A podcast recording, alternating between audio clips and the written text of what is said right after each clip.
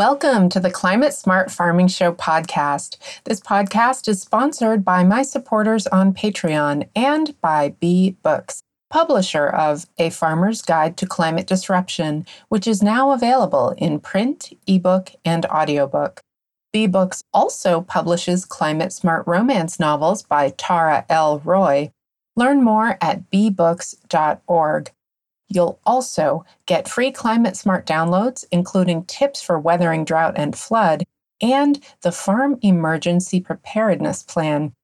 When you subscribe to BeeBooks newsletter, sign up at beebooks.org, B E E books.org. I'm your host, author, and multimedia artist, Rebecca L. Fraser, and I'm excited to share this episode of the Climate Smart Farming Show podcast with you. So let's dig into it. Part 2 Communicating Climate Disruption. There's an expression, a rising tide lifts all boats, that seems especially appropriate to the challenges we all face living with climate disruption. Just as sailors on a ship must communicate with each other to keep it afloat, society benefits when agricultural professionals share information about climate disruption. Blending local knowledge with scientific knowledge enables farmers and researchers to develop place based innovations that enhance agroecosystem resilience. Opportunities for learning extend beyond the field into conferences, workshops, and even neighborly conversations. And when discussing a new topic, it's imperative to get clear on the definitions of different terms or repurposed phrases. With the shared language established, the next question becomes How far is far enough in communicating about the connections between climate disruption and agriculture? Is it enough to talk amongst yourselves? Or do produce growers have a responsibility to share hard won wisdom with customers or anyone who will listen? Chapter 3 Speaking in Tongues the language of climate disruption and ag. A shared language is an important part of getting along and what's happening around you. In this era, when comprehending what's happening in your fields may help your neighbors to understand what's happening in their fields and vice versa, shared language around agriculture as it relates to climate disruption is, in some people's estimation, essential.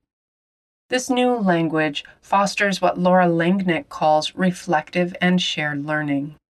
Lengnick is a researcher, policymaker, activist, educator, and farmer.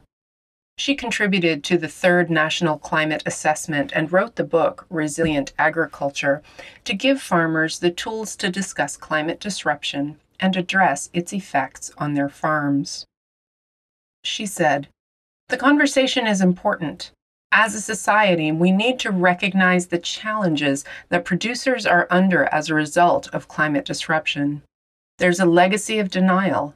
Our leaders and consumers are able to behave as if there's nothing wrong right now and there are no new challenges in agriculture.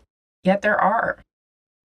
Resilient agriculture includes a framework used to assess the climate vulnerabilities of your operation the exposures you're likely to experience at your location, and the sensitivities in your cropping system. As a grower, you cannot do much to change your exposures, but you can do a lot to change your adaptive capacity and sensitivity. The terminology presented offers farmers a new way to think through and manage challenges created by climate disruption. A shared language connects you to researchers and other agriculture pros and helps everyone collaborate and figure out what to do about climate disruption. Anne Adams, Executive Director of Holistic Management International, expressed hope that a shared language may lead to improved policies and incentives that will inspire you and your colleagues to adopt practices that lead to the mitigation or reversal of climate disruption. In Adams' estimation, creating greater resiliency in U.S. landscapes will enable U.S. farmers to feed U.S. consumers. She said that will decrease dependency on foreign food over which we have little to no control. S. Elwynn Taylor, the extension climatologist and professor of agricultural meteorology at Iowa State University, said it's key for the entire agricultural community to understand four concepts. Weather risk management means knowing your likely exposures, the risk of flood or drought or out of season heat wave or chill, and the impact of those exposures on crop and market price. Lengnick calls these your farm's sensitivities. He also says ag practices have contributed to the changing of the composition of our atmosphere. Taylor believes that agriculture need not be a part of the problem. The better way is also more profitable in the short run to the farmer. And finally, he says there is no known solution to the increasing carbon dioxide in the atmosphere that does not include agriculture. The emergence of a shared language around agriculture and climate disruption also facilitates the development of a common vision for a truly sustainable agricultural system. In Jimmy Bramblett's view, a shared language equals a shared vision. As Wisconsin's chief conservationist with the Natural Resources Conservation Service, USDA NRCS, Bramblett focused on the relationship between soil health and climate disruption. Today, Bramblett is NRCS's Deputy Chief of Programs in Washington, D.C. In an interview in 2015, Bramblett said that a common frame of reference enables more stable production with less risk from the direct and indirect impacts of climate disruption. As the nation's primary authority for soil mapping and soil data collection, the NRCS has been leading a highly successful soil health campaign for the past several years. Many agricultural professionals are also communicating in this shared language. Resilience through nimbleness in management decisions and a general transformation works best, said Thomas Harter, Cooperative Extension Specialist in the Department of Land, Air, and Water Resources at the University of California at Davis. As the language of climate disruption and agriculture continues to develop and emerge, you're likely to hear it more at conferences and events organized by extension specialists and other organizations that support farmers, and to see it more in the media. Harter, who organized a conference focused on protecting groundwater resources in California in 2016, said many aha moments resulted from attendees listening to one another and learning each other's language. He said, The shared experience at the conference demonstrated that there is much momentum and interest in agriculture to protect groundwater resources and quality. Often, the same words have different meanings to different people. Paul West, co director and lead scientist of the Global Landscapes Initiative at the University of Minnesota's Institute on the Environment, explained why agriculture needs a shared language to talk about climate disruption. For me, he said, resilience means the ability to adapt and still thrive in new situations, but that's obviously hard to quantify. The specifics will need to change depending on what the areas need to adapt to. Molly Brown, Associate Research Professor at Department of Geographical Sciences at University of Maryland, explores the use of long-term records of vegetation, rainfall, soil moisture, and evaporative stress in agriculture insurance programs in Africa. She said developing a universal language around farming and climate change is a critical first step in recognizing the real objective of agricultural research and development. If you're a first world scientist and you go to a conference and learn about the concerns of the farmers in the developing world, you may not change your research. But you can change how you express the meaning of that research in your papers to these other communities, said Brown. It's only through coming up with a universal language. You need to be aware that everywhere does not look like Kansas, and that the objective of ag development is not to make everywhere like Kansas. It's to have everyone achieve their own capabilities and their own needs and desires. It's not to make a cookie cutter world. Chapter 4 To Teach or Not to Teach Educating Consumers. In the United States, the average consumer is trained to shop for the best deal. Since Congress passed the Organic Foods Production Act in 1990, organic farmers have needed to educate consumers about the personal health and environmental benefits of organic growing methods in order to help people justify the higher cost of organic produce. Now, as climate smart farming practices are spreading, it may be necessary to educate consumers again to help them justify their purchases.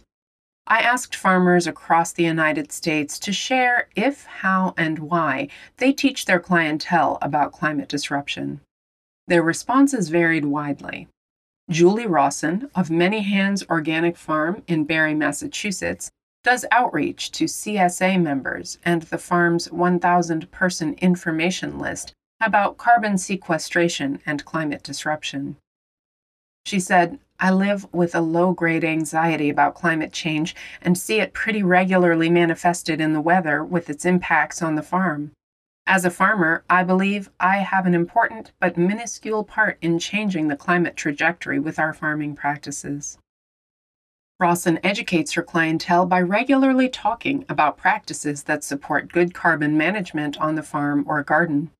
She encourages people to try these climate smart growing practices on their own piece of land.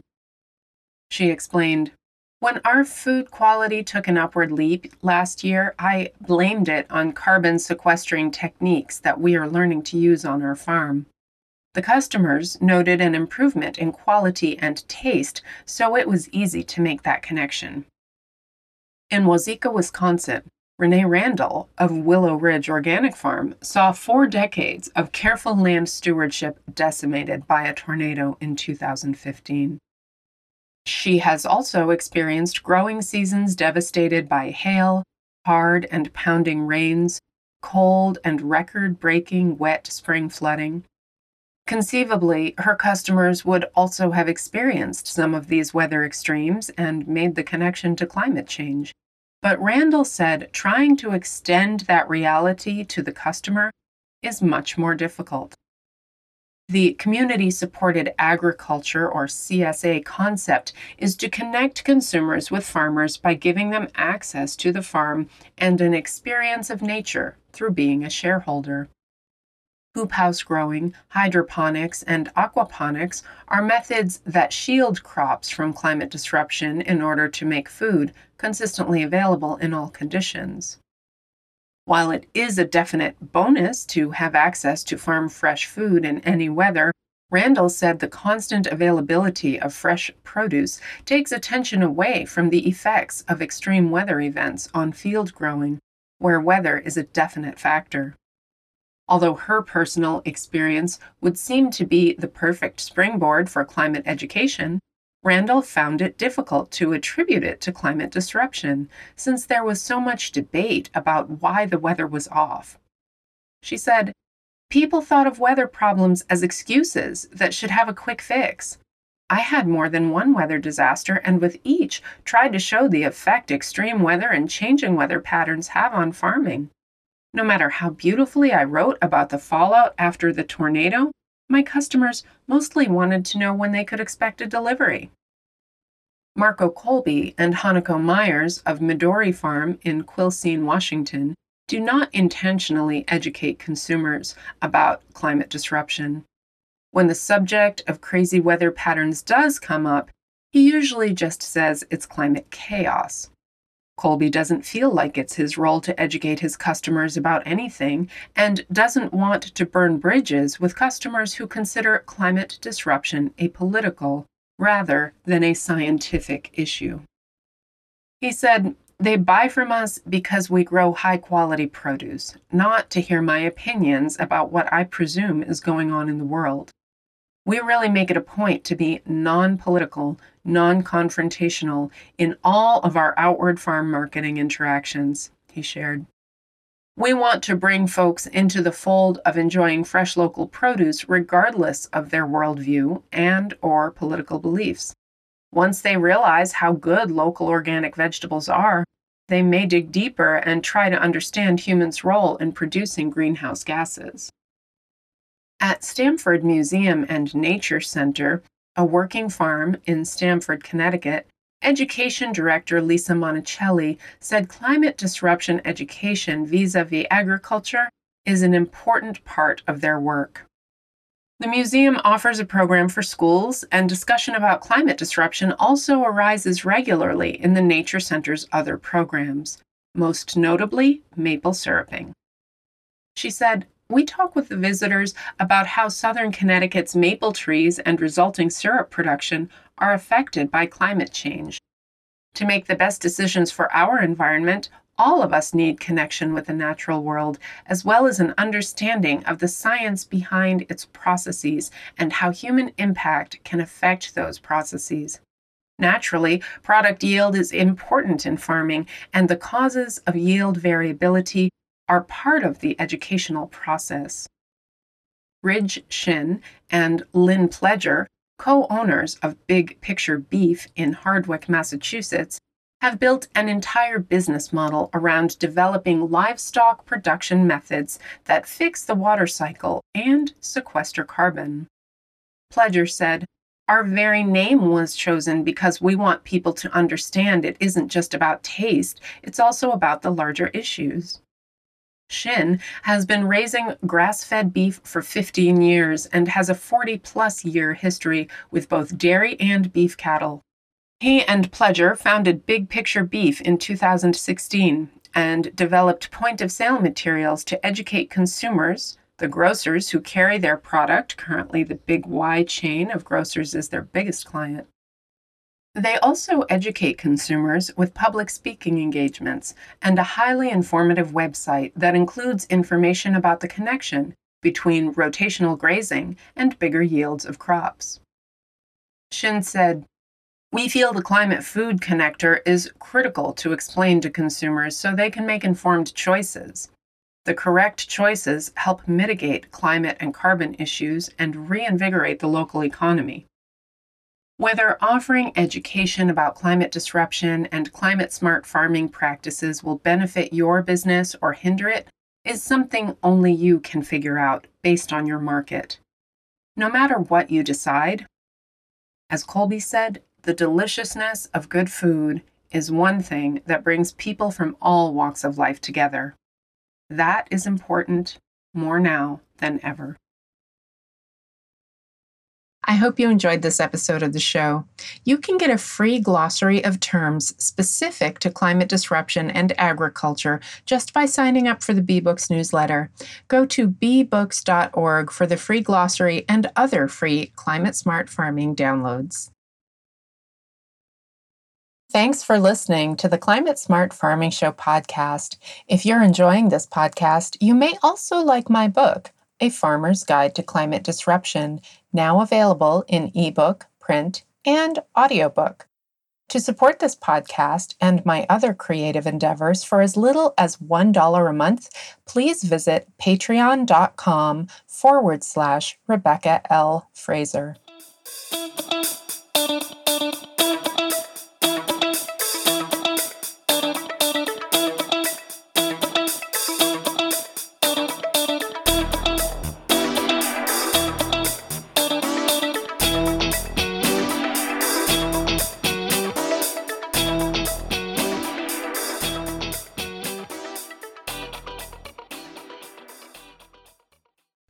Podcast is a part of the C Suite Radio Network.